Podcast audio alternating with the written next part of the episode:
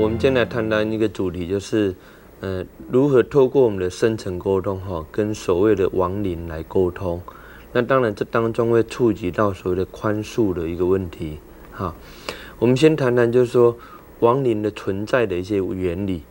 为什么人死后他还是存在在这个空间里面？啊，一般来讲，一般的人。他在世的时候，他会执着于他人世间的一些呃，比如名利啦、权位啦、财富啦，或是说情感。尤其情感是人们人类最大的一种执着啊。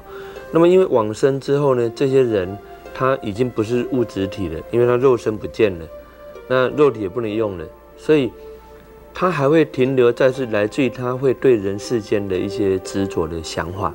所以是他的想法停滞在这个空间里面，那这个想法存在的时候呢，他没办法化解，因为他没办法表达，他没有肉体，他没有发出声音，他没办法表达，可是他想法一直固着在，那么也因为这样的一个现象，变成他存在在这个空间里面。那可是我们要知道，亡者本身他已经死掉了，那他却没办法表达他的想法。他会透过再生的人来试图透过帮他表达，所以为什么会有一些通灵的产生？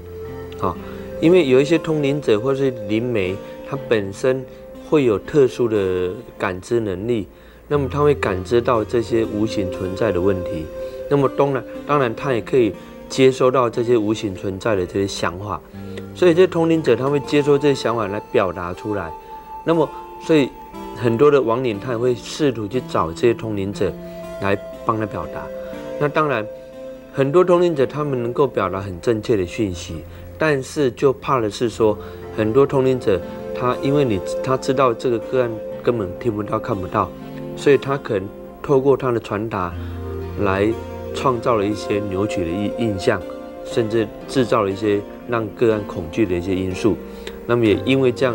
造成很多社会大众对通灵者的这种误解，因为确实有很多通灵的问题，在台湾也制造了一些所谓的社会的事件。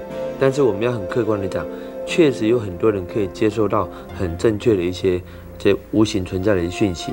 好，那么重点就是说，我们在世的人，对于我们过往的亲人，他们往生之后，我们自己也会执着。尤其对我们对死亡这个观念呢，一直抱存的一种很恐惧、很负面的一些想法。为什么？过去我们很多的教育观念里面呢，我们都教育我们自己，就是说，哎，死亡是一件很负面的、很可怕的、很吓人的、很恐惧的一些心灵的印象。嗯，我记得我小时候哈，我我看到人家那个出殡的那个帐篷那个仪式里面哈。那那个棚子里面呢，四周围贴满了那个十八层地狱图。那小时候我不懂，就靠去看那些图啊，因为挂画嘛，就去看。哇，每一幅画都画的好可怕，那个长度拉出来的啦，躺在刀刀床上的啦，那个舌头被拉的长长的啦，啊，那小时候的我就会想说，天哪，这个人死后是去这些地方耶。这些讲的所谓的地狱的地方，我当然会哇觉得哇死亡是一件很可怕的事。那长大的过程当中呢，我又看到很多哦电视上也这么演啊，电影也这么诉说，书本上也这么写，别人也这么谈，我就会更肯定我当时的想法是对的。所以我就会认为说，哎，我的一些亲人往生的时候呢，他们死后也是去这些地方的耶，而且他们一定也在地狱里面受苦受难。所以，我就会对死亡产生莫名的害怕。其实不止我对死亡的害怕，我相信一般的社会大众也都有同样的观点。所以，因此有的人就想不要谈死亡，啊，最好不要提到这个字，所以大家不敢面对。但是，我是认为刚刚好相反。为什么？就我们做沟通的过程当中，我们发现其实死亡不是各位想象那么样的可怕。好。在深层沟通的过程当中，我用一个实际的例子来讲，为什么有很多人死亡？呃，他的亲人死亡之后，他心里背负着很大的包袱，他会认为说：“哎呀，过去因为我怎么样，所以对方才怎么样。”尤其很多子女哈，他的父母已经往生了，他都会想：“哎呀，当时如果我多花一点时间照顾我的妈妈，他就不会那么早走了啊。啊，当时如果我多留爸爸一分钟，哎，他出去就不会发生那场车祸了。我们都会想说，当时如果我怎么样，他就不会怎么样了。当时他的死是因为我的责任，我我必须负起这个责任。也因为这种心灵状态，导致我们自己有了很深的一种所谓的自责，哈，对亲人的过往的一种自责跟罪恶感。其实这些是不必要的想法。我用一个例子来讲，哈。我做过一个个案，这个个案她本身是一个女士，没有结婚，已经快五十岁了。那么他在公，他是一个公务人员，在一家乡公所上班，他的生活很正常，因为公务人员嘛，而且他也没有婚姻，所以很单纯。他每天礼拜六、礼拜天呢，他就是去当张老师生命线做义工，哈，帮人家也是做智商的服务。那平常就上下班这样，所以生活很单纯。但是他有一个很严重的问题，就是他每天都没办法睡好觉，有时候甚至要靠安眠药。那他，他想也没有任何生活上的困扰困扰着他，但就是睡不好觉，也不晓得为什么。后来我帮他沟通，回溯到他自己小时候六岁那一年，他看到一件事，当时他看到他有个妹妹，才八个月大的一个婴儿，那么他负责照顾这个妹妹。那因为父母亲是卖早点的生意，哈，所以父母亲都很工作很忙。那忙的时候，当然都是小孩子让他带呀。那有一次呢，他看到他看他带那个妹妹的时候呢，妹妹当时才八个月大的婴儿嘛，她哭着要吃东西，就他一直找不到东西让她吃，他怎么办？刚好在玩报纸，就撕了一小片的报纸屑喂他的妹妹，就妹妹吃了报纸屑就比较安静了，但是。他继续回溯，看到他妹妹隔了一个多礼拜之后呢，哇，却发生了肠胃炎，然后只看到爸爸妈妈一天到晚带着妹妹去看医生，就越来越严重。有一天晚上，妹妹睡着了，隔天早上起来呢，却一动也不动了。那父母亲检查结果，哎，好像是往生了，但是又不确定。但因为父母亲早餐要卖早餐，早上很忙，就先把这个妹妹呢，那个身体呢放在摇篮上面。然后就放在窗台旁边，好要求这个姐姐看着她，说妈妈就交代她说，你好好看着妹妹哦。如果她身体还有在动的话，那代表他没有死，可能昏迷而已。如果都不动的话，代表已经死掉了。好，你要注意看。他说他当时只记得他站在那边站了好久，他眼睛都不敢眨，他生怕说眨了眼睛错失妹妹动的迹象。就他站了好久好久，妹妹都没有动。后来妈妈回来了，问他说：“啊，有没有动啊？”他摇摇头。后来父母亲确定这个孩子已经往生了，就把他埋葬掉了，处理掉了。可这个事情，他不认为是影响他一辈子的东西，因为他讲那么小，他也不懂，而且从他长大的过程，他从来没有去想起这件事情。可是我让他回溯这个事情的内容的时候呢，我不断让他重复那个情境的时候，哇，他整个人情绪就出来了，好。泪流满面，然后我不断让他重复整个情境之后呢，我让他去面对当时往生的妹妹。那时候我就用我们的步骤观想光，在光里面让他跟妹妹好好的沟通一下啊。可是我跟各位报告，我不会通灵，这个个案也不是通灵者，我们都不会通灵哈，不要误会我们的意思，而是说我让这个个案在清醒的状态之下，在沟通回溯的过程当中。我让他观想光进来，在光里面好好的跟他往生的妹妹的亡灵来做沟通。当他回到那个点，他跟妹妹，他看到整个妹妹当时是一个八八个月大的婴儿，整个情景他都看到了。我就要求这个哥问他妹妹一句话，我说你好好的问你妹妹，你问他说，到底他当时的往生是因为你喂他那一片报纸屑而往生的吗？他就真的问了。问完之后，他马上得到一个讯息，这个妹妹回答他说：“不是，他说他的死绝对不是他喂他那一片报纸屑而死的，而是他自己选择用肠肠胃炎的方式，选择这个方式来离开人间。而且他也告诉姐姐很清楚的讯息的告诉他说，他跟家人的姻缘只有八个月大，哎，八个月的时间而已，啊，也就是他跟家人的姻缘只有八个月的时间，他必须离开，请这个姐姐不要挂碍他。”你知道，当这个个案得到这样的讯息的时候，他整个人好像心中一个大石头，整个的卸下那种感觉，整个的释放掉。当时他也泪流满面，啊，做完这个沟通之后呢，事隔一个多月嘛，他又打电话给我，他说：“哦，老师好奇怪，我这一个多月来哈，我没有这么好睡过就对了。这几十年来，五十快五十年了哈，这四十几年来不曾这么好睡过。他体验到这个沟通的技术的一个妙用。后来他自己也在张老师生命线里面做做这种智商，他亲自来学我们这个技术。”然后亲自把这个技术带到他们的智商的工作上，所以我们从这个个案可以看得出来说，他会自责一辈子是来自于小时候对他妹妹往生的一个事这个事件产生心灵的自责，然后背负了让自己不快乐一辈子，而且让自己睡不好觉，啊，那么为什么我们刚的例子里面我有讲到说，让他观想光在光里面跟亡灵来做沟通，这个原理我必须说明一下。根据我们做很多沟通，有很多人有濒临死亡的经验，啊，我们发现这些濒临死亡的个案在往生的过程当中，都会看到光，而这个不是我们沟通才看到，包括国外有一本书叫《穿透生死迷思》，这本书的作者他也引述，他也引述他自己的例子，他说他调查了几千个个案，啊，在美国有几千个这种濒临死亡的个案，他去追踪调查了解之后。这些人往生之后呢，哎，被急救又活起来了，或者他已经确定脑死了，确定死亡了，哎，送到冰柜去了，哎，却又活起来，有很多这种个案。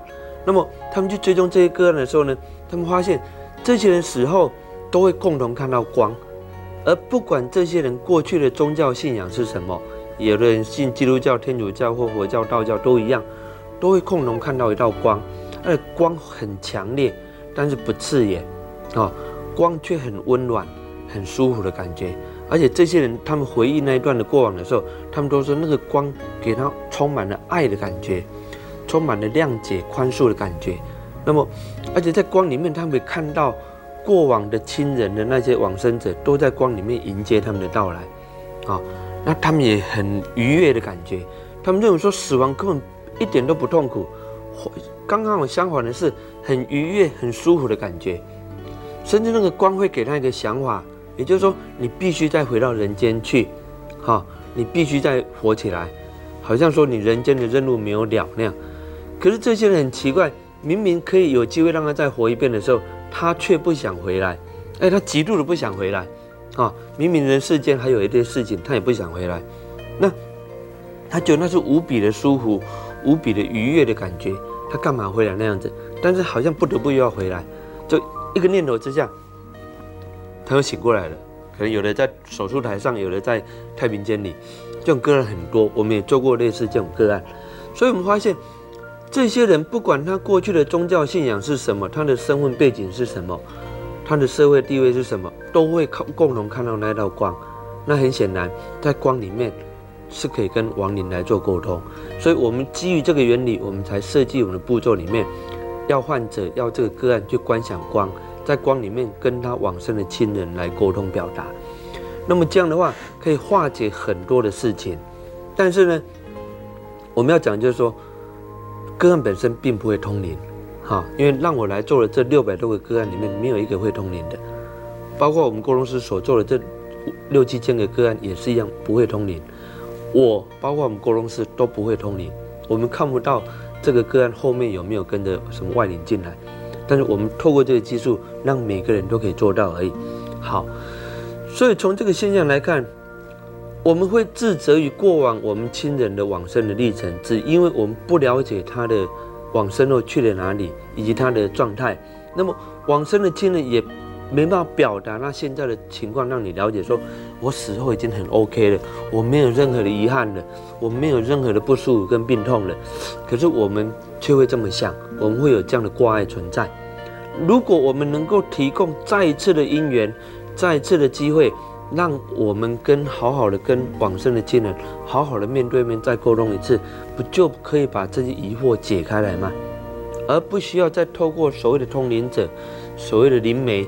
来替我们解决这种问题，不是说通灵者不好，因为我说过，很多通灵者会用你的无知来创造一些你似是而非的东西。可能这个通灵者摇头晃脑一下跟你讲说：“哎呀，你的往生的妈妈哈，她现在在阴间里面，听说很缺钱呐。”你一听到，你心里就七上八下了。哇，天哪！我的妈妈在世的时候已经是那么穷了，她到阴间还还还穷，哈，那到底他缺多少？然后这个通灵又摇头晃脑，又跟你讲啊，他缺了三十万耶。你想到底要不要三十万？要不要给他？手头上没那么多钱，回去每天都做噩梦，都梦到你妈妈来跟你要那笔三十万。于是你也抽了一笔钱交给这个通灵者，帮你把买了一些一堆一整卡车的金子烧给他。问题是，你又会想啊，到底在阴间地府真的三十万可以去买东西吗？阴间地府里面有所谓的麦当劳吗？有所谓的超商吗？他到底为什么需要这些钱？他到底收到了没有？很抱歉，你还是不晓得。啊，当然我讲不是所有通灵者都会这个样子，而是说确实有这个风险存在。那何不你自己可以沟通呢？所以为什么说我们的技术是引导个案本身，你自己好好的跟亡灵来面对面的沟通，来化解。既然谈到所谓的化解，就有所谓的呃原不原谅的问题。因为有很多人生前彼此有一些误会，或者我们讲的前世，你跟别人会不会有些恩怨的存在？这一定会有。其实每个人的或多或少的前世里面，一定都有一些跟别人的恩怨。不要说前世，我们今生就会跟别人结怨了嘛。更何况我们有无数个前世里面，一定有这种问题存在。好，那么如果前世的恩怨没有化解的话，前世那个被你伤害的人，或伤害你的人，或者有有有恩怨的这些状况，这状况存在的人呢？他们这些想法会不会存在？会。这存在的时候，他会跟着你一辈子。那么这样的一个存在，我们就在佛家来讲，我们就称为什么？冤亲债主。那么就是说，你前世的恩怨的这些人跟着你到今生来的这样的一个状态，我们称为冤亲债主。所以冤亲债主它也是一种无形的存在，啊，它你看不到的。那我用一个例子来讲这种冤亲债主的存在。我帮一个太太，六十岁的太太了哈，她来让我做沟通。那么这个太太现在已经六十岁了，她的先生七十岁了。她要来沟通的原因是她最近想要自杀啊？为什么？因为她的先生最近她被人发现，她现在有外遇。她七十岁的老公有外遇哦哈。就一沟通回收的时候，原来这个太太自己也有外遇的问题。啊，那当然表示他们夫妻两个感情常常有三角关系的存在，也因为感情问题，他常常想要自杀，那当然困扰他很久。那我就让他回溯，让他去看他的前世。他回到前一世的时候，看到他先生跟他的这个情人，跟他先生那个情人，他们在前世的一些关系存在。可是前世那个点不是重点，啊。那个点的内容，那看完之后呢？我认为还有更早的因存在，也就不是那一世的因缘而已。因为我们讲不是人就一世而已，还有好几个前世。我就让他再找回到更早之前，找出最早的因，啊，为什么会这样子的因？就他说，他跟我讲，他看一堵墙挡着不让他回溯。我说没有道理啊，你可以回到前一世，为什么回不到前两世？他他说那堵墙一直挡着他不让他看，那我就要这个个案说你先不要理会那堵墙，你直接回溯。可是他说没办法，那堵墙就硬生生挡着。那以我的经验，我就了解，很可能是他的冤亲债主不让他去看。我说好，那么你先理解那堵墙，你去理解他的想法。哦，他一进入那堵墙的时候，马上感受到一股很深的情绪，怨恨。那我就更肯定我的想法了，冤亲债主没有错。我说好，你我们去问那堵墙，他有什么要求？那堵墙就给他一个想法，说我的要求很简单，我就是要你生生世世难过，我就要你生生世世为了感情自杀。哎，那这时候我就稍微对对他做沟通，我说，如果你要这个人生生世世难过的话，你也等同于让你自己生生世世难过没有两样。你要这个人过着地狱般的生活一样的话。你也等同于让自己过在地狱般的生活，没有什么两样。那何不趁此机缘，我们来化解？好，后来这堵墙才软化，他们一起回到了前世。只有一回回到了宋朝那一世，在宋朝那一世，这个六十岁的太太呢，在宋朝那一世是一个年轻的公子，男的。那这个公子就是很很风流啦，当然也结了婚了，娶了这个太太，娶了这个太太就是现在这堵墙，因为就这个当时娶的那个太太也很漂亮，可是娶了太太之后，他还是很风流，就放着太太在家里不管，然后到处去玩女人这样子，那太太就很很悲伤，就很生气，那跟他有一次跟他大吵一架之后呢，这个公子还是不理他，就又出去找女人了。这太太就在家里就想不开，就上吊自杀了。结果当时那个宋朝的公子知道自己的太太在家里上吊自杀，居然还不肯回来帮他收尸，还在外面讲说：“反正我外面女人那么多，我还我不差你这一个。”哦，这个上吊太太心里更恨更怨了。那当时我就引导他观想光进来。在光里面，我让他融入那个上吊的太太。我说：“你去了解他当时的感受跟想法。”哦，他一融入的时候，他马上感觉到说：“天哪，他怎么有那么深的怨跟恨这样子？”啊，然后当时那个公子就自己也也很也很不晓得怎么办。他说：“哎呀，我也不晓得当时我做的行为会伤害他那么深。那已经这么久，是我该怎么说呢？”啊，那我就运用我们的。步骤有一个步骤叫做宽恕疗法的一个步骤，我用我们的步骤呢引导他去做化解。我说好，我念一句，你跟着我念一句，我就引用我们佛教的佛教的一种诗句忏悔文。好，我说我念一句，你跟着念哦。往昔所造诸恶业，好，皆由无始贪嗔痴，重生语意之所生，一切我今皆忏悔。他就一句一句跟着我念。然后最后这句话，一切我今皆忏悔，我要他一直重复，他一直重复这句话，一切我今皆忏悔，重复到第五遍而已，他泪流满面。他看这个太太看到前世是公子的，他就在光里面跪着，面对着那个上吊的太太，不断的念这句一切我今皆忏悔，一切我今皆忏悔，念到泪泪流满面。我让他重复了几十遍之后，我请他说：“好，你再融入那个上吊的太太，哈，当时你的太太融入他，对于你刚刚的忏悔，他接受了吗？”一融入的时候，他马上看到那个上吊的太太，两个眼睛本来是瞪得大大的，现在眼睛合上了，眼泪掉了下来。那我就问他说：“好，你再问他，对你的忏悔，他宽恕了你吗？”一谈到宽恕两个字。那个上吊的太太，本来绳子绑在脖子上，绳子自动解开了，身体缓缓的降下来。她在光里面原谅了这个公子。那我们就用我们的步骤，把这个亡灵送走，把这个冤亲债主送走。那我就请这个公子也离开那个点，回到现在。可是，可是当时他说他不想回来。我说为什么不肯回来？他说。我没想到我的行为造成这么大的伤害，而对方原谅了我，我反而更不能原谅我自己。代表这个个案他很有也有很深的自责，我就再用我们的宽恕疗法，再让他在光里面继续自我忏悔。他只看到那个公子跪在光里面，背对着光，不敢面对光。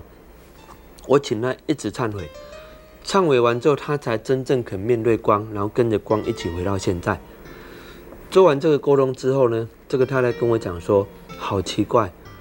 她说：“老师，我刚刚哈，我这几十年来我的胸闷哈，几十年来胸闷跟头痛，在刚刚沟通我全部不见了，全部好了。而且他完全了解他为什么今生今世为了感情的问题常常会自杀，他完全了解。做完这个沟通，我个人也有很深的体悟。”你看看宋朝离现在多久了？少说也有一千年以上的哈，一千年以上的一个恩怨，只因为当时的恩怨没有被化解，而这个恩怨可以存留在这个宇宙一千多年，解不开化不开。那么我们透过我们的深层沟通，才让这个个案回到一千多年前，把这个恩怨去化解开来。而一旦化解开来，他的身体状况、生活状况也相对的改变。那么。这不就是超度的一个所谓的亡灵吗？一个冤亲债主吗？而我们的这种方法很科学，并不需要任何宗教的仪式，不像一般说哦，超度冤亲债主或超度亡魂，灵量灵量啦，尾符啊啦，或是写牌位啦，哈，念念持咒的等等方式把他们赶走。我认为用这样的赶走，对他们一点都不了解。我们有一些亡灵在让我们沟通的过程当中。他们都会跟我们讲说，他们被人家到处赶，因为很多的道士啊、法师啊，都用这种方法赶赶他们。他曾经对我们沟通师有一个，就跟我们沟通师讲说：“哇，你是我第一个遇到哈，肯好好坐下来听我讲话的人，而不是跟一般人一样到处想赶我走的人。”其实这个想法是对的。为什么？他们只是有些想法想表达而已，但是我们不了解。我们把它冠上一个很神秘的色彩，或是很负面的观念，而且完全不尊重他们的存在。其实这亡灵的存在，它只只是想法的存在而已。就是我刚一开头所讲的，这个想法的执着，让它存在在这个空间里面。它当然试图会透过各种方式来表达他们的存在，来证明他们的存在。所以可能会让你的电灯一闪一闪，可能让你的音响突然会响，可能让你晚上睡不着觉，会让你做噩梦。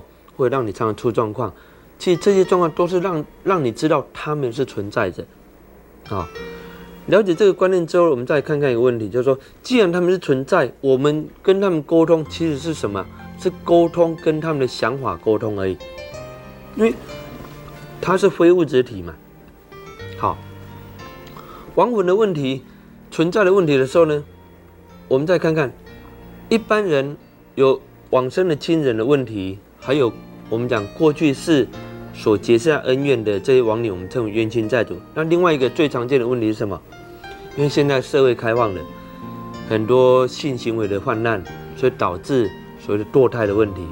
那一旦有堕胎，也会有什么？我们讲阴灵的问题。那这阴灵的问题呢，也存在很多的社会的层面上。所以很多人拿过孩子的话，他也会试图透过法会啦。透过某些宗教仪式来超度所有的阴灵，可是这样的方法真的可以超度吗？其实，如果你没有真正去了解这个阴灵的想法，那未必是真的超度哈。我们也做过几个个案，很多个案，尤其很多太太，她之前拿过孩子，那么透过沟通回溯当中，他清楚的看到，哎，这些阴灵的存在，嗯，而且清楚了解到他们的想法，那。当我们协助他们帮这些想法去化解、去沟通的时候呢，诶，真正的把这阴灵送走，对这个个案就有莫大的改变。我举一个例子好了哈，有一个太太，她当时因为刚结婚没有多久就怀孕了，那么怀孕第一胎她还是生下来，可是生下来没有多久又怀孕了，那她就跟她先生讨论说：“哎呀，马上又有第二个哈。”而且当时刚结婚，经济状况也不是很好，而且才刚有第一个孩子，他们就决定把第二个孩子拿掉。那先生也同意，就把第二个拿孩子拿掉了。拿掉之后，隔了几年，他又生了第三个。好，所以老大跟老三都有生出来，可老二却被拿掉。拿掉这个小孩子呢，当然就附着在他们的周边，不断的让这个妈妈不好过，啊，让她常常腰酸背痛，让妈妈常常这个出出一些小状况。然后也让两个孩子非常的不好带，哦，就让他这个老大哥哥、老老三姐诶妹妹，都都让他很不好带就对了。做沟通的时候才知道，原来是这个阴影在作祟。那当然，这个妈妈当时在沟通的时候，面对到这个阴影的时候，我问他说是男的是女的，他也告诉我是一个男孩。那很好，我就请他跟那个男孩沟通。妈妈当然也跟他忏悔。他说啊，他当时也是不得已，哈，因为家庭环境还有太密集的关系，不允许把他生下来，所以妈妈也很很很跟他道忏悔跟道歉。那我就引导他，让他去忏悔。忏悔完之后呢，才这个孩子才同意离开。可是要离开之前，这个孩子也是很不平衡。他说，刚开始他是不愿意离开哦。他说，为什么老大可以生下来，妹妹也可以生下来，我却不能生下来？为什么？啊，当然，妈妈又在这里跟他解释，让他希望能够了解。那当然，我们也让他知道说，如果你一直存在这种状态，对妈妈对他都不好，啊，因为他毕竟是一个无形的存在，非物质的状态的。后来他也了解这个状态之后，他才同意离开。我们就用光帮这个阴灵送走。一送走之后，这个妈妈她的腰酸背痛马上不见，而且她本来脸色是黑的，沟通完脸色整个开了。所以很显然，这些阴灵的存在也是事实，但只是说。不是外界想象那么可怕的一个印象，再怎么说，它是我们自己身上的一个生命的一份子。那么，因为我们的需求啊，拿掉它而已嘛。那么，怎么可能说你没办法跟自己的孩子沟通？这些亡灵他们的存在，就我们刚讲，除了他们想法要，也是他的执着。当然，他的执着来自于他跟在世的亲人的一种情执啊。那因为。这样子会让两造双方都没办法解脱，所以有时候我做到很多个案，他说：“哎呀，我很希望我的母亲往生后能够到极乐世界去，或者到所谓的天堂去。”可是我看到个案的状况，我就跟他讲说：“如果依你这种情绪、你这种状况的话，每天睡不好觉，每天吃不下饭，每天那么样的思念你的妈妈或你的父亲的话，那么请问他到得了极乐世界吗？”那么也就是说呢？个案本身过度的思念，以及亡灵本身过度的执着，都会造成双方无法解脱。虽然我们希望说能够超度亡者，能够到所谓的极乐世界或所谓的天堂，其实这是一个正向的观念，没有错。我们希望亡者能够获得解脱。可是重点是，在世的人真的放下了吗？啊，如果没有放下的话，那对亡灵根本也是没办法放下。所以。要让亡者能够真正解脱，是我们在世的人自己心中要能够真正的放下。可是要一个人谈到放下，谈何容易？因为无限的思念、无限的挂碍，会一直挂碍在心里。所以我们认为，只有提供再一次的因缘、再一次的机缘，让他跟亡者好好的沟通面对，对彼此才是最大的解脱。而且让他知道说。原来死后的世界不是他想象那么样的可怕，那么样的负面，啊，所以在我们做的沟通过程当中呢，我们发现到说，这些个案他当他能够面对亡者，好好的表达过去对他的思念、对他的误解、对他的想法，充分的理解跟表达之后呢，诶，亡者自然解脱了，再生的人重新过他的生活了，啊，彼此祝福，互道声再见。达到真正的生死两相安。好，所以我们要来看一个问题，就是说，那么这些亡灵到底解脱后去了哪里？有很多人会问我这样的问题。其实我要这么讲，就是说，有的回到他们该到的地方以外，另外是有的会根据他们的因缘再来轮回，再来投胎。好，因为过去生生世的世世的因缘里面，还有很多未了未了的因缘。必须再来了结，所以有很多会是再来投胎没有错。那有的真的修行不错的人，他们也因为这样得到解脱，比如像释迦牟尼佛，从此不再轮回了，也有这样的一个状况。所以我们希望说，要要避免轮回的苦，当然先化解过去的一些心结、一些恩怨。那么我们刚才讲过，一个恩怨会让这个恩怨。这个想法存留在这个宇宙几千年、几万年都化不开、解不开，那也就是说提醒我们，今生今世的我们哈，真的不要跟别人结怨，啊，不要说啊，只要我喜欢有什么不可以？没错，你喜欢，别人不喜欢，别人一个不爽，这个念头、这个想法停留在你的身上，你就为了这个想法必须生生世世轮回来报偿回去，所以这也是从因果观念来解读。但是我也要讲，因果的观念绝对是非常物理科学的观念，而不是宗教才有的观念。我们用物理科学角度来探讨：如果我在这个宇宙任何一个角度，我施予某一种运动力出去的时候，将有相等的反作用力回来给我。这个不是我讲的定律，这是牛顿的第三运动定律，这是不灭的定律。那么也就是说。我现在所承受的是过去我所付出去的东西。白话来讲，就是如果我过去曾经杀死过一个人的话，那未来的我，我也会被怎么样？被人家杀掉，因为我已经体验过杀人的滋味了，我也要体验被杀的滋味。如果过去我曾经倒过人家一笔钱的话，那么未来的我，我也会被人家有一笔钱会被人家流失掉。那么这是相对的原理，所以并没有一个主宰者，某个神明、某个上帝来主宰你说，哎，你要承受多少的业报，你要被杀，你要你可以被人家倒钱，没有这样的主宰者来决定你的一切，而是过去我们自己所作所为所形成今生的现象啊。所以有句话讲得很好：欲知前世因，今生受者是；欲知来世果，今生做者是。也就是我想知道我前世有什么因，我现在所承受的不就是了吗？我要知道我来世会有什么果，那么我现在所作所为不就是了吗？啊，所以这个观念让我们知道说，从亡灵的沟通里面，我们发现到这些想法的存在确实很可怕。但是我们要解读一下为什么会通灵，原理又是什么？其实我们要让各位了解。我们人是物质的肉身，是存在于三度空间的一个世界里面。所谓三度空间，毕竟是物质的物质的空间。那么一个亡者，他死后他没有物质体，他是非物质的状态。一个非物质的状态是属于四度空间以上的一个存在。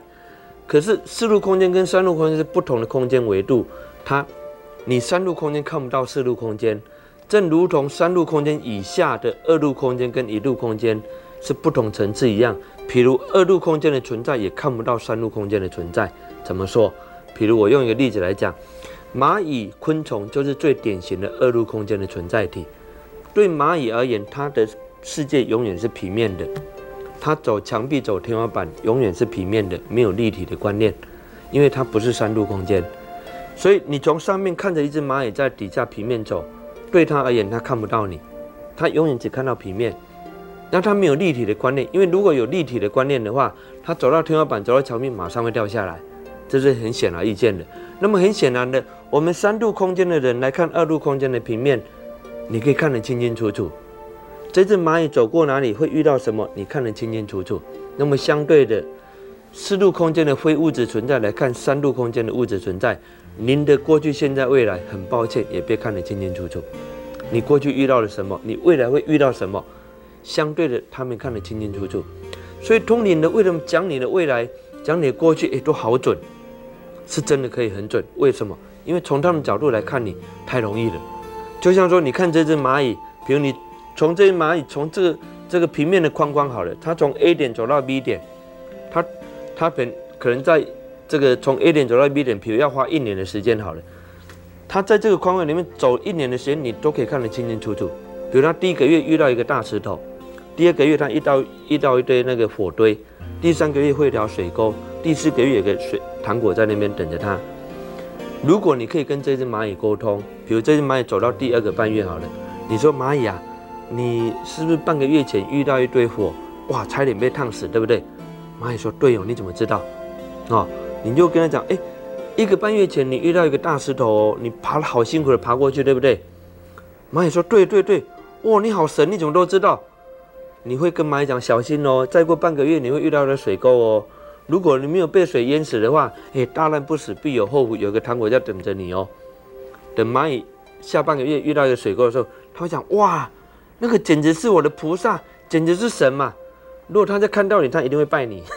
为什么？你把他的过去、现在、未来看得清清楚楚的。当然了，如果你哪个不爽，你吐一口痰把他淹死，他还以为他遭天谴。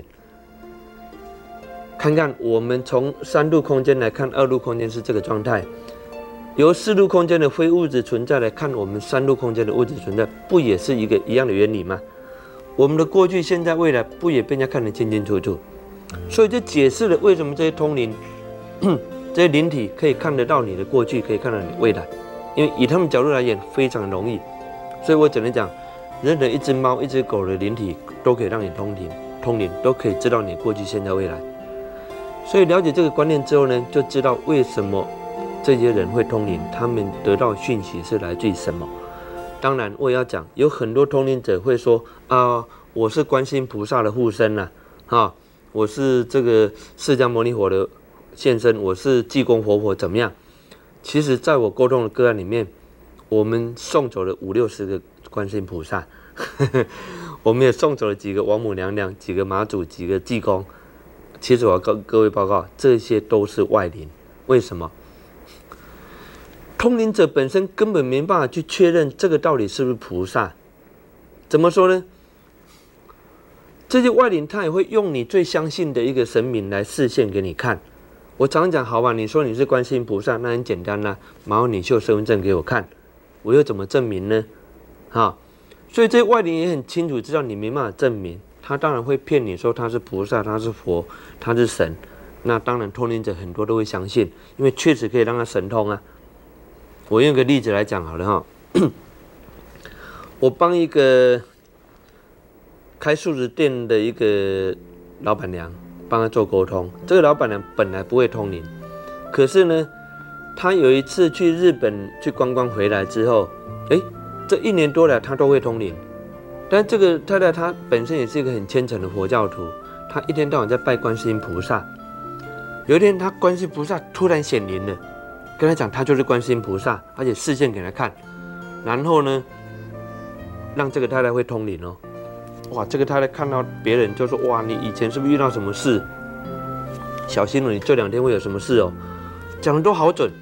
别人就问他说：“啊，你怎么会知道呢？你怎么会通呢？”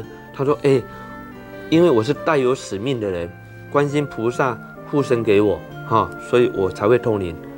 所以这个太太以为说他是带天命的人，他带有使命的人，所以他可以帮人家消灾解厄，他也乐在其中哦。”那当然，我就帮他沟通的时候，我说好吧，那么请你的观世音菩萨出来讲话好了。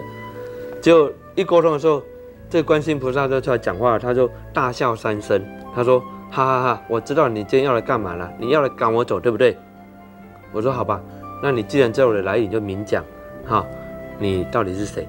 他说我不是什么观世音菩萨，我是在日本因为战乱被马踩死的一个三个月大的婴儿的灵体。那死后我一直飘荡在那附近，后来就飘荡在日本一家寺庙旁边。这个太太就去日本观光，去那个庙庙拜，呃，去那个庙拜拜的时候呢，她就求求求，我就看她说，诶，长得又很像她的妈妈，就跟着这个太太回到台湾来。回到台湾看到这个太太一天到晚在拜观世音菩萨，她想吧，好吧，我就变给你看，让他相信。为了让他相信，他就让这个太太可以神通，哈。让他预知很多事情，这个太太就更确信他所通的是观世音菩萨。那后来我就想，好吧，那么既然这样，我就问他说：“你跟这个太太前世有没有姻缘？因为如果有姻缘，那代表是他的冤亲债主；如果没有，那只是一般的外灵而已。”他说没有姻缘。我说好，那么既然没有姻缘，我说如果这样的话，我们必须送走你，好，我们用光祝福你。但是这个。这个小小孩子的灵体，他说他不想离开，他说他在这边很好啊，反正他也不不会赶我走啊，我们这样能够相处的很不错啊。我说没有做，可对你来讲不好，对他也不好，对你来讲没办法解脱，你不能再投胎做人啊，对这个太太也不好。后来他同意离开了，反而是这个太太求我说：“老师不要让他走了。”我说为什么？没关系啦。你知我知就好了。我我是带有天命的人，我可以帮人家消灾解厄呢。哦，你不要让他走了。我说，可是你已经知道他不是观世音菩萨了耶，怎么可以这样子？他还是很坚持不让他走哦。我当时是很无奈，我说，你已经知道你通的不是观世音菩萨了，你根本只是通到一个外灵而已，你又何必呢？当然，后来我们还是想办法帮他化解，他才真正让他离开。所以，我可以了解为什么当时两千五百多年前的释迦牟尼佛会交代一句话，他说：“千万千万再千万不要执着于神通。人一旦执着于神通，真的没完没了。就像这个太太一样，即使他已经知道那个不是了，他还是乐在其中。啊，当然这样的一个现象比比皆是。我说过，我们做了很多所谓的菩萨、所谓的神明，根本都不是。”可是我要跟各位讲，真正的菩萨在哪里？真正的佛又在哪里？好，其实不是在神像里，也不是在高高在上的庙堂里，其实都在你的心里，你的智慧里。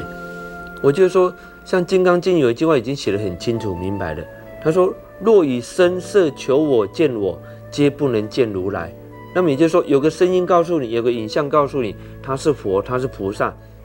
很抱歉，你你已经不是看到佛或菩萨了，因为那个都是外相。真正的菩萨在你的心里，真正的佛性也在你的心里。我举例好了哈，菩萨可以是一个强盗哦，菩萨也可以是一个强土匪，菩萨也可以是一个妓女。为什么？他必须体验过一个强匪、一个强盗、一个妓女这些苦难的生活，他必须体验过这些过程当中，他才得以转换。当他转换之后，他去影响跟他同样的人，当他可以影响跟他同样的人的时候呢，他可以改变一个人的时候，他的行为就是菩萨了。过去我常常在监狱里面演讲，我常常面对那些受刑人，我跟他们讲一句话，我说：你们今天选择被关在监狱里面，失去了自由，思念家里的家人的痛苦，那么你今天选择这样的体验，当你体验够了之后，请把你们这份体验转换成智慧。把这份智慧带到你周边的跟你一样的人的身上，让他们了解，不要跟你过同样的生活，不要被抓进来关。你能够转换一个强盗，你能够转换一个土匪，你能够转换一个妓女，那么您就是菩萨了。所以菩萨可以是一个土匪，可以是一个强盗，也可以是一个妓女。当一个妓女，她体验过那个生活的时候。她知道那种生活多么的无奈跟痛苦的时候，他就告诉另一个妓女不要再做同样的事情。当他能够转换另外一个妓女的时候，这个妓女不就是一个菩萨吗？有一次我上课讲到这个点的时候，我们底下有一个女学员嚎啕大哭，哭完之后她起来自己分享，她说她对着我们所有学员讲说，她说我就是那个妓女，我几十年来不曾跟任何人讲过，我过着很无奈的生活。我不敢跟让我的孩子知道我有过那段的生活。他说我就是那个状态。当时我们那一班的同学每个起立都为他鼓掌，因为我们看到了一个菩萨。所以我要讲，菩萨不是在一个外在的形象或者可以让你神通、让你通灵的东西才叫菩萨，才叫神明，不是的。他是在每一个人的心里，端看你的行为、你的观念、你的智慧。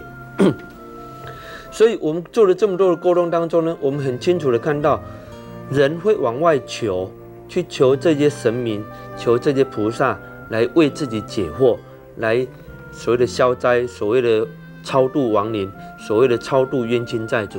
其实我们发现，这都还不够就近。我常讲，解铃人还需系铃人，你过去所作所为，必须你自己亲自面对才对。而不是请一个法师来帮你超度，来帮你消灾，这样都是外求。所以，为什么说当你外求的时候，你会迷失自己？各位，当你在求这些神明、求神问卜的时候，你已经丧失了自我觉醒的可能。因为什么？各位，当你在自己谦卑的跪在菩萨像面前或神像面前，在那边拜的时候，你已经先否定自己，自己就不是了。为什么？因为那个高高在上让你拜的那尊神像，他才是，我不是，所以我必须依附于他，因为他才是嘛，他能够加倍慈悲加倍于我，他能够给我灌顶给我加持，我才得以成就。如果我得罪他的话，我会下地狱哦，所以我要奉承他，我要奉献给这个神明。如果你用这种观念来拜这尊神像的话，那么你已经丧失了自我觉醒的可能。可是当时的佛陀并没有这么讲，并没有说要你拜他耶。当时的佛陀是示现给你看，他用一个平凡人的身体可以达到一个成佛的状态。我们必须得对“成佛”这个字做一个定义。成佛的意思是什么？成为一个觉悟者，成为一个觉者的意思。那么也就是说，你可以透过正常人的身体成为一个觉者。所以他要你成佛。成佛这个字跟拜佛这个字有很大的不同，拜是他才是我不是的观念，成佛是我是我已经是了。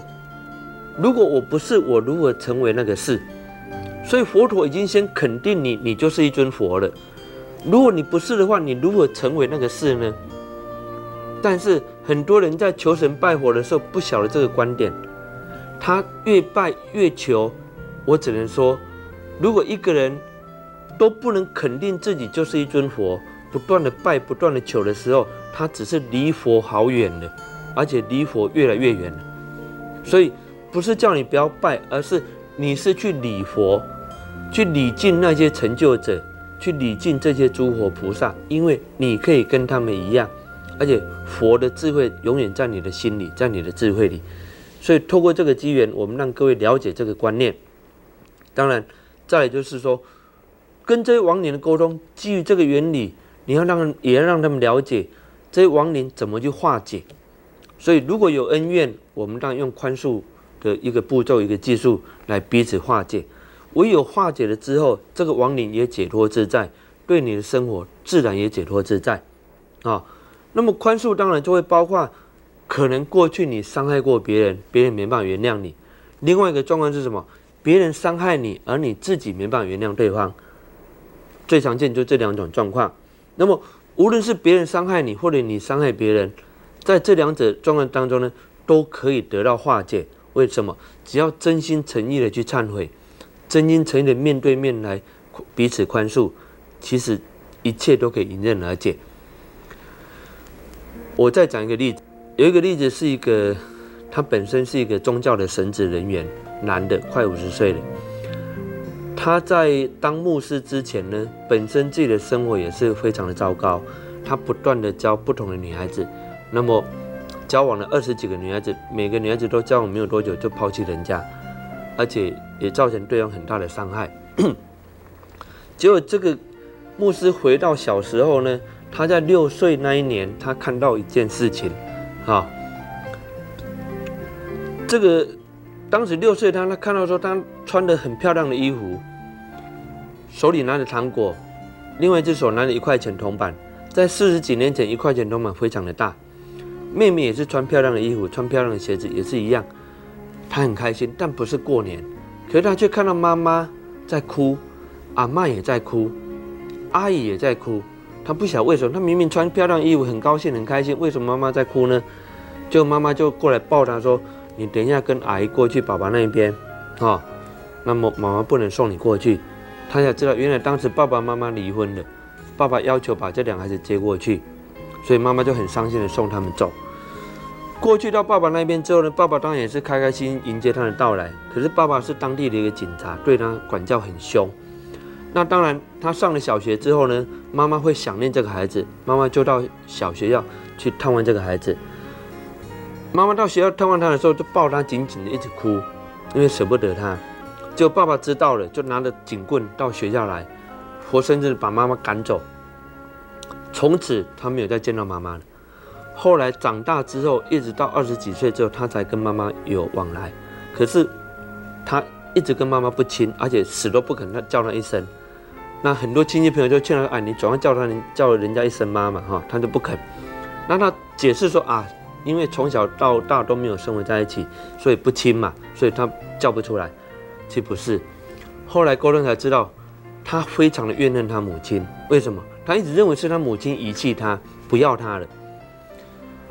沟通回到那个点的时候，他妈妈去抱他的那个时间点，他他也很伤心，他很想念他妈妈。然后这时候呢，我就用我们的宽恕疗法，我请他融入妈妈的心里。他融入妈妈心里的时候，他感觉到妈妈很无奈。然后我又我也请他表达他的想法给他妈妈知道。哦，当时这个五十岁的一个牧师呢，一个大男人，泪流满面，他一直哭着讲说。我那么爱你，你为什么不爱我了？我需要妈妈的时候你在哪里？我被同学欺负的时候你你人在哪里？每次我写作文，我的妈妈写我的妈妈的时候，我怎么写？好，我一股脑的把他的情绪都表达给他妈妈知道，然后他没办法原谅他妈妈。后来我又请他融入他妈妈，他妈妈也表达说，当时他那么的无奈，因为他很爱他，可是爸爸不准他来看他。好，他在了解他妈妈的无奈。然后我就问他说，沟通几遍之后，我就问他说，你能不能原谅你的妈妈？他说，我在教会里面都叫人家宽恕，我早就宽恕他了啦。我说没关系，我了解，你宽恕你妈妈了吗？我问到第三遍，他居然跟我回答，我不能原谅他。当时他怎么对我的？我那么小就离我而去，我需要他的时候，他他在哪里？啊？为什么他没办法陪伴我？为什么他不爱我了？我那么的爱他。哦，他一股脑又表达出来，他没办法原谅他妈妈，所以很显然，他不断的叫人家宽恕，他自己并没有真的宽恕人家。后来我不断的用宽恕疗法，不断的沟通之后，他才真正的解开这个心结，而且他才完全了解他当时妈妈的无奈，妈妈的立场。这时候我就请他在光里面好好面对当时的妈妈，去原谅他的妈妈。当他原谅他妈妈之后呢，他才讲出喊了一声妈。一个五十岁大男人在那一刹那喊了一声妈的时候，真的连我都感动。好，所以说从这个我们很清楚的看到，你心结没有解开的话，嘴巴讲宽恕，嘴巴讲原谅，都不是真的原谅。我们都讲啊，我容忍的了，我忍受，我宽，我宽容他的了，但不是真的原谅，因为忍都还是心字头上插了一把刀，而且刀还压着一个东西不让它出鞘，这才叫忍。可是宽恕，你看宽恕这个字哈，恕是如那个心也，如对方的心，也如自己的心。当你能够了解对方的心，表达自己的心的时候，才真正的宽解掉。这也是我们宽恕疗法设计的一个精神跟观念，所以从这个技术跟这个观念里面，我们很明白的化解了很多的所谓的恩怨，很多的这些过去的不必要的误解，很多的伤害的事件，啊，很多的宽恕。其实我要这么讲，这个宇宙最伟大的力量，除了爱以外，另外一个就是宽恕。宽恕真的是一个很伟大的力量，为什么？它可以让一个人从地狱里面整个的释放出来，好，否则你没办法原谅一个人的时候，你如同让自己活在地狱里面没有两样。其实地狱在哪里？在每一个人的心里，天堂也在每一个人的心里，端看你对这个事情的角度跟观点。你能够心里开了，自然你的状态就在天堂，在极乐世界。你心里还在纠结，还在怨恨，无法释放。还在嗔恨彼此，那么你就会活在地狱里面。所以天堂跟地狱都在你的一念之间而已。那么宽恕疗法是我们的沟通步骤里面一个非常好的步骤。我在设计我的所有的沟通步骤里面，我对于这个宽恕疗法的步骤真的是让我感到最满意的一个步骤。为什么？它真的成功的化解了成千上万的冤，嗯，这些亡灵，好，化解了过去。无数个前世的这些冤亲债主，而且是很如实的化解掉。但是我们不需要透过任何的宗教仪式，而且也让这些亡灵真正得到一种解脱。所以我才讲，亡灵真的存在，存在这些想法，存在他们的执着，啊，无法化解，存在彼此的恩怨。所以恩怨解开了，两造双方自然解脱，那么也不必为此再来轮回。所以。宽恕疗法是一个非常好的一种沟通方式。